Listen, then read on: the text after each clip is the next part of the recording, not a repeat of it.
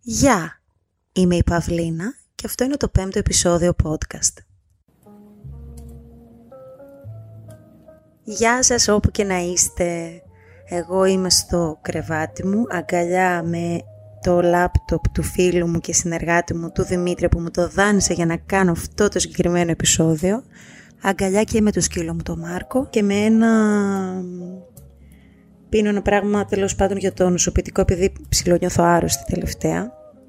Το οποίο έχει χυθεί τώρα την πάτησε εδώ πέρα, θα χαλάσουν, θα χαλάσουν όλα. Κάτσε να το πάω λίγο πιο εκεί. Λοιπόν, αρχικά είμαι πάρα πολύ ενθουσιασμένη για την τόσο θερμή σας ανταπόκριση. Σας ευχαριστώ, μου δίνετε δύναμη και κουράγιο, διαβάζω όλα σας τα μηνύματα, νομίζω, νομίζω ότι έχω απαντήσει και σε όλους. Αν δεν έχω απαντήσει σε κάποιον είναι μόνο επειδή δεν το έχω δει. Το σημερινό θέμα που το διάλεξα, παρότι μου το ζητήσατε πολύ, στην πραγματικότητα προέκυψε με αφορμή τους δικούς μου λαβύρινθους και τα δικά μου σκοτάδια. Έχει να κάνει με τις αρνητικές σκέψεις και κατά πόσο μπορούμε μέσα από αυτές να οδηγήσουμε τον εαυτό μας τελικά σε ένα φωτεινό εσωτερικό τοπίο. Στη ζωή συνέχεια θα πέφτουμε. Θα τρώγουμε και θα τρώμε σφαλιάρες συνεχώς. Όταν γεμίζουμε θυμό ή απογοήτευση ή φόβο επειδή κάτι μας έκαναν κάποτε, είναι σαν να πίνουμε δηλητήριο και να περιμένουμε να πεθάνει ο άλλος. Δηλαδή πίνουμε εμείς το δηλητήριο, αλλά ποιος πεθαίνει, εμείς. Αυτό ήταν το πρώτο πράγμα που θυμάμαι ότι μου είχε μάθει ο πατέρας μου όταν ήμουν ακόμα στο προνήπιο. Μία μέρα, τώρα δεν θυμάμαι γιατί, με είχε στενοχωρήσει κάπως πάρα πολύ και εγώ είχα κλειστεί στο δωμάτιό μου για να τον εκδικηθώ. Εκείνος έκανε το πρόγραμμά του κανονικά. Μετά στο τέλος της μέρας μου χτύπησε την πόρτα και μου είπε να σου πω «Με όλο αυτό που κάνεις ποιον τιμωρείς, εμένα ή εσένα». Κατάλαβα ακριβώς τι εννοούσε και μου είπε ένα μυστικό που τώρα πια δεν είναι και τόσο μυστικό γιατί το λέω εδώ πέρα. Μου είπε ότι αυτό ήταν και το πρώτο πράγμα που του είχε μάθει κάποτε ο δικός του ο μπαμπάς. Προσπάθησε να μας θάψουν, αλλά δεν ήξεραν ότι ήμασταν σπόροι, λέει ένα γνωστό ρητό. Αλλά το αν είσαι σπόρος ή όχι, ή καλύτερα το αν θα ανθίσεις ή όχι, έχει να κάνει βασικά με σένα. Εσύ επιλέγεις. Αυτά που σκεφτόμαστε για εμάς έχουν ισχυρά αποτελέσματα και αυτό το δείχνουν δεκαετίες ερευνών στην κοινωνική ψυχολογία. Θα σας περιγράψω σύντομα ένα πείραμα το οποίο διεξήχθη στο Dartmouth College, εύχομαι να το λέω καλά, που όταν το διάβασα μου έκανε πολύ μεγάλη εντύπωση. Μια πολύ μεγάλη και έντονη ουλή τοποθετήθηκε στα πρόσωπα των συμμετεχόντων με μακιγιάζ από τους πειραματιστές. Στη συνέχεια εστάλησαν οι συμμετέχοντες σε ένα δωμάτιο απλώς για να κάνουν μια συνομιλία με κάποιον, με οποιονδήποτε. Για να αναφέρουν μετά πώς τους αντιμετώπισε αυτός ο κάποιος στην όψη αυτής της τόσο μεγάλης ουλής. Εδώ όμως αρχίζει το ενδιαφέρον παιδιά. Αμέσως πριν φύγουν οι πειραματιστές, είπαν στον κάθε έναν συμμετέχοντα ότι θέλουν λίγο να αγγίξουν την ουλή του, δηλαδή το make-up. Μισό λεπτό δηλαδή του είπαν: Θέλω να πιάσω στην ουλή σου κάτι. Και χωρίς να του το πούνε, στην πραγματικότητα του την αφαιρέσανε. Αφαίρεσαν όλο το make-up επίτηδες. Χωρίς λοιπόν να το ξέρουν, οι συμμετέχοντες πήγανε στους συνομιλητές τους, θεωρώντας ότι έχουν κάποια τεράστια ουλή, ενώ στην πραγματικότητα φαινόντουσαν αυτό που θα λέγαμε απολύτως φυσιολογική. Παρ' όλα αυτά, όταν επέστρεψαν, ανέφεραν πόσο δύσκολη τους ήταν αυτή η συνομιλία. Πόσο οι άνθρωποι απέφευγαν να κοιτάζουν την ουλή, απέφευγαν την οπτική επαφή και ότι όλο ήταν αμήχανο και γενικά δύσκολο. Οι πεπιθήσεις τους για την ουλή τους τους οδήγησαν να δούνε πράγματα που δεν ήταν πραγματικά και να δημιουργήσουν ένα σενάριο πίσω από μια άμεμπτη και αθώα συμπεριφορά. Αυτό που θα μπορούσε δηλαδή να ήταν μια απόλυτα φυσιολογική συνομιλία, ξαφνικά μετατράπηκε σε κάτι αμήχανο. Οι πεπιθήσεις τους δημιούργησαν την πραγματικότητά τους. Λοιπόν, αν θέλετε κάντε μια παύση. Φανταστείτε κάτι. Φανταστείτε ένα σουβλάκι. Ένα σουβλάκι στην όψη. Προσπαθήστε τώρα να αφαιρέσετε αυτή τη σκέψη από το μυαλό σας. Δηλαδή, για τα επόμενα 10 ή 15 δευτερόλεπτα, προσπαθήστε να μην σκέφτεστε ένα σουβλάκι. Δεν θα το κρατήσω 10-15 δευτερόλεπτα, αλλά ξαφνικά μάλλον γέμισαν οι σκέψεις σουβλάκια, εγώ οριακά είμαι για delivery. Αυτό το παράδειγμα μπορεί να ακούστηκε χαζό, το ξέρω, αλλά συχνά έχουμε την εντολή, την απέτηση να μην σκεφτόμαστε κάτι. Συγκεκριμένα, να μην σκεφτόμαστε αρνητικά. Όχι μόνο αυτό, αλλά δαιμονοποιούμε και όλα τις αρνητικές μας σκέψεις. Προσωπικά θεωρώ και ότι κακώς τις λέμε αρνητικές. Στην πραγματικότητα είναι σκέψεις που απλώς μας είναι δυσάρεστες. Δεν θέλει ιδιαίτερη σοφία για να γνωρίζουμε ότι δεν μπορούμε να πούμε στο μυαλό μας με το ζόρι τι θα σκέφτεται και τι όχι. Όσο όμως προσπαθούμε να αποσύρουμε μία σκέψη, τόσο πιο πολύ αποκτούμε τις ποιότητές της. Εστιάζουμε σε αυτό που θέλουμε να φύγει και το συνέστημά του μένει στο σώμα μας. Δονούμαστε στην ενέργειά του. Σήμερα παιδιά θα μπω απευθείας στο ψητό. Θα μπω στο ψητό γιατί αυτό είχα και εγώ την ανάγκη να μου συμβεί πριν από κάποιες μέρες που είχα βυθιστεί στις σκέψεις μου και αισθάνομαι ότι αυτή την πληροφορία πρέπει να μεταφέρω. Θα σας μεταφέρω λοιπόν κάποια βήματα που και εμένα προφανώς κάποιος μου τα είπε, αλλά το κάνω βασικά επειδή πιάσανε και πιάνουνε κάθε φορά που τα θυμάμαι. Ας πούμε ότι εσύ που με ακούς τώρα έχεις αρνητικές σκέψεις και θέλεις να φύγουν εδώ και τώρα. Θα σου πω τρία βήματα. Βήμα νούμερο 1. Η αναγνώριση. Αναγνωρίζω ότι αυτή τη στιγμή κάνω μία ή κάποιες αρνητικές σκέψεις. Το αναγνωρίζω χωρίς να το κατακρίνω. Έχω αρνητικές σκέψεις και μου λέω «It's okay». Είναι κάτι πάρα πολύ φυσιολογικό. Συμβαίνει σε όλους. Τώρα θα ήθελα πολύ σαν δεύτερο βήμα να σας πω να ρωτήσετε τον εαυτό σας κατά πόσο αυτές οι σκέψεις είναι ρεαλιστικές ή σαν τρίτο να ρωτήσετε τι θα μπορούσατε να κάνετε για αυτές που είναι ρεαλιστικές αλλά αυτός μάλλον είναι όντως ο ορθόδοξος τρόπος διαχείρισης όμως εγώ στην πραγματικότητα που είμαι πολύ επηρεασμένη από την ανατολική φιλοσοφία όποτε είμαι σε αυτό το σημείο σκέφτομαι το εξής. Σκέφτομαι ότι οι σκέψεις αυτές είτε έχουν να κάνουν με μνήμες και συναισθήματα του παρελθόντος δηλαδή με ένα συνέστημα που με είχε πληγώσει στο παρελθόν, το οποίο όμως αυτή τη στιγμή εδώ που είμαι δεν υπάρχει, είτε είναι δημιούργημα της φαντασίας μου. Δηλαδή έχουν να κάνουν με το μέλλον, το οποίο όμως επίσης δεν υπάρχει. Και μάλλον κάνω μία υπόθεση που βασίζεται σε αυτά τα παρελθοντικά συναισθήματα που με είχαν πληγώσει. Με λίγα λόγια, αναγνωρίζω ότι οκ, ψιλοβιώνω μία παράκρουση αυτή τη στιγμή που είναι όμως απολύτως φυσιολογική, η οποία όμως βρίσκει χώρο ύπαρξης στο παρόν μου, επειδή δεν είμαι εγώ αυτή τη στιγμή σε αυτό. Αν αυτό που σου λέω σου βγάζει νόημα, στη συνέχεια σου προτείνω να κάνεις πράγματα τα οποία σε φέρνουν σε επαφή με την εμπειρία της ύπαρξης. Και εκεί είναι το βήμα νούμερο 2. Εκεί που είσαι εσύ Εκεί που είσαι τώρα και με ακούς, υπάρχει η ύπαρξή σου. Υπάρχει δηλαδή η ύπαρξη που λέγεται, που είναι εσύ. Και είναι κάτι πέρα από τη φυσική και την ψυχολογική σου κατάσταση.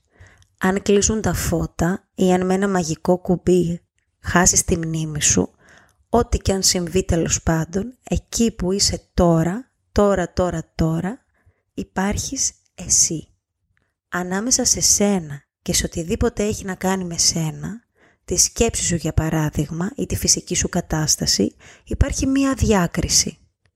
Αν πάρεις μία μικρή απόσταση από όλα αυτά, θα μπορέσεις να τη διακρίνεις. Για παράδειγμα, φέρε τον εαυτό σου σε επαφή με κάτι όπου έχει να κάνει με τη διαδικασία της ζωής, με την πορεία, με την πράξη της ζωής. Εστίασε για παράδειγμα στην αναπνοή σου. Πάρε βαθιές αναπνοές και παρακολούθησέ τες. Ή άκου τους παλμούς της καρδιάς σου. Ακούμπησε τους φυγμούς σου. Εγώ ας πούμε τρίβω τα χέρια μου μεταξύ τους και έτσι κάπως ξυπνάω την αίσθηση της αφής. Νιώθω το σώμα μου και ύστερα επιδιώκω αν μπορώ να έρθω σε επαφή με τη φύση, να περπατήσω ή αν όχι παίρνω ισόχρονες αναπνοές σε έναν ανοιχτό χώρο. Σκοπός είναι να επικεντρωθεί σε αυτή τη θεμελιώδη αίσθηση του ότι είσαι ζωντανός. Ότι είσαι εδώ που είσαι. Είμαι εδώ που είμαι λοιπόν. Εδώ που πρέπει να είμαι. Νιώθω πως όλα έχουν γίνει όπως έπρεπε να έχουν γίνει. Όλα ανήκουν στο παρελθόν. Απελευθερώνομαι από το παρελθόν και είμαι εδώ. Εδώ που είμαι. Εδώ που έπρεπε να είμαι. Ό,τι μαζεύουμε, οτιδήποτε μαζεύουμε γύρω από μας, μπορεί να είναι δικό μας, όμως δεν είναι εμείς. Όπως δεν είμαστε εμείς ένα ρούχο ή μια καρέκλα που μας αρέσει, το ίδιο ισχύει και για μια δυσάρεστη σκέψη. Είναι δική μας, αλλά όχι, δεν είμαστε εμείς αυτή η σκέψη. Αφού λοιπόν αναγνωρίζεις τη σκέψη σου, που είναι το πρώτο βήμα, και αφού εστιάσεις στο παρόν, που είναι το δεύτερο, υπάρχει και ένα τρίτο. Μιας και η σκέψη σου δεν είναι εσύ, όμως αν την πάρεις από φόβο μπορεί να σε οδηγήσει στην επόμενη σου πράξη, εστίαζε στα θετικά. Δεν εννοώ στα θετικά της κατάστασης όπου σου δημιουργεί αρνητικά συναισθήματα, εννοώ στα θετικά γενικά. Δηλαδή, αντικατάστησε τις αρνητικές σου σκέψεις με θετικά συναισθήματα. Άρα κατά την άποψή μου, τις μέρες που έχουμε αρνητικές σκέψεις, αν επήγει να αλλάξουμε κάτι, αυτό είναι το συνέστημά μας. Και το συνέστημα συνήθως προκύπτει από την ερμηνεία των γεγονότων. Άρα, είμαι σε επαφή με τον εαυτό μου και αλλάζω το φόκους. Έχεις μία αρνητική σκέψη για παράδειγμα, την οποία ερμηνεύεις με έναν τρόπο και σου δημιουργεί ένα αρνητικό συνέστημα. Κλείσε τα μάτια και θυμήσου ένα πράγμα σε αυτή τη ζωή για το οποίο αισθάνεσαι πραγματικά περήφανος. Εγώ για παράδειγμα αισθάνομαι περήφανη που πάω κόντρα στα βιώματά μου, που έχω επιβιώσει μέσα από αυτά και που τα έχω κάνει δύναμη, τα έχω κάνει εφόδια. Αν προτιμάς, κλείσε τα μάτια και σκέψου κάτι που σε ενθουσιάζει πάρα πολύ. Κάτι που θα σε ενθουσίαζε τόσο πολύ που αν το έβλεπες μπορεί να έβγαζες μια μικρή κραυγή ή να έκανες μια περίεργη κρυμάτσα. Στη δική μου περίπτωση θα ήταν ένα ντέρτι μαρτίνι ή ένα τεράστιο προφιτερόλ. Κάπου κοντά στην Ακρόπολη.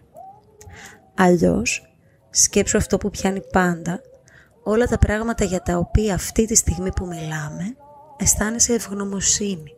Υπάρχει ένας άνθρωπος στη ζωή σου για τον οποίο αισθάνεσαι ευγνώμων. Μήπως αισθάνεσαι ευγνωμοσύνη για τον σκύλο σου που σε αγαπάει δίχως όρους. Ή επειδή σήμερα είδες έναν τόσο υπέροχο ουρανό που δεν χώραγε στα μάτια σου, δεν το πίστευες. Μήπως αισθάνεσαι ευγνωμοσύνη για ένα ρόφημα που πίνεις όπως πίνω εγώ τώρα; Κλείσε τα μάτια σου και θυμήσου, σκέψου τι υπάρχει στη ζωή σου αυτή τη στιγμή για το οποίο αισθάνεσαι ευγνώμων. Έτσι λοιπόν αντικαθιστούμε την αρνητική σκέψη με ένα θετικό συνέστημα. Και παιδιά αλήθεια σας λέω πιάνει. Ακούστε όμως κάτι πολύ σημαντικό. Αυτό ακούγεται τώρα σαν κάποιο κόλπο, αλλά στην πραγματικότητα, όσο πιο συχνά βρίσκεις τρόπους να ρυθμίζεις τον εαυτό σου, ώστε να είναι προσανατολισμένος προς την αισιοδοξία, τόσες πιο πολλές πιθανότητες υπάρχουν αυτή η ρύθμιση να σου γίνει συνήθεια. Και όταν λέω αισιοδοξία, δεν εννοώ αυτή την ψυχαναγκαστική ευτυχία, εννοώ την ισορροπία που ο δικός σου ψυχισμός χρειάζεται. Η συνήθεια είναι το πιο δυνατό πράγμα στον κόσμο. Είναι αυτό που το έχεις κάνει τόσες πολλές φορές που το σώμα σου πια το κάνει σχεδόν αυτόματα. Ξέρει πώς να το κάνει βασικά καλύτερα από σένα. Είναι ας πούμε η ρουτίνα σου.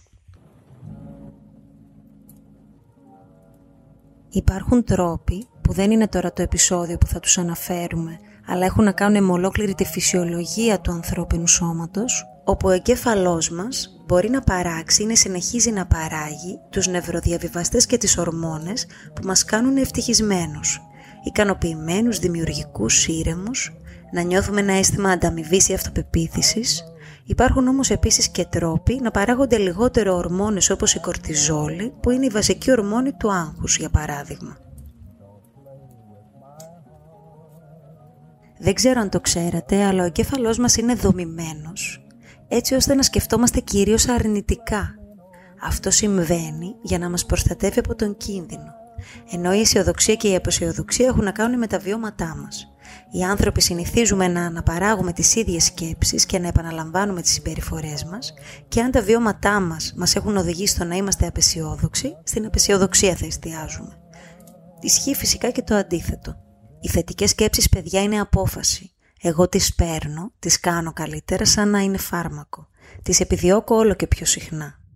Η αισιοδοξία δεν είναι φιλοσοφία ζωής ή τάση, είναι και συμπεριφορά. Είναι όλα τα πράγματα που κάνουμε κατά εξακολούθηση κάθε μέρα. Αν καταφέρουμε να αλλάξουμε το γενικό μας συνέστημα και εννοώ την διάθεσή μας, αλλάζει και η σκέψη, αλλάζουν και οι πεπιθήσεις μας. Και όταν αλλάζουν οι πεπιθήσεις μας, αλλάζουν και οι δράσεις μας. Αλλάζουν οι συμπεριφορές μας. Και όταν αλλάζουν οι συμπεριφορές μας, αλλάζει όλο το αντίκτυπο του εαυτού μας στη ζωή.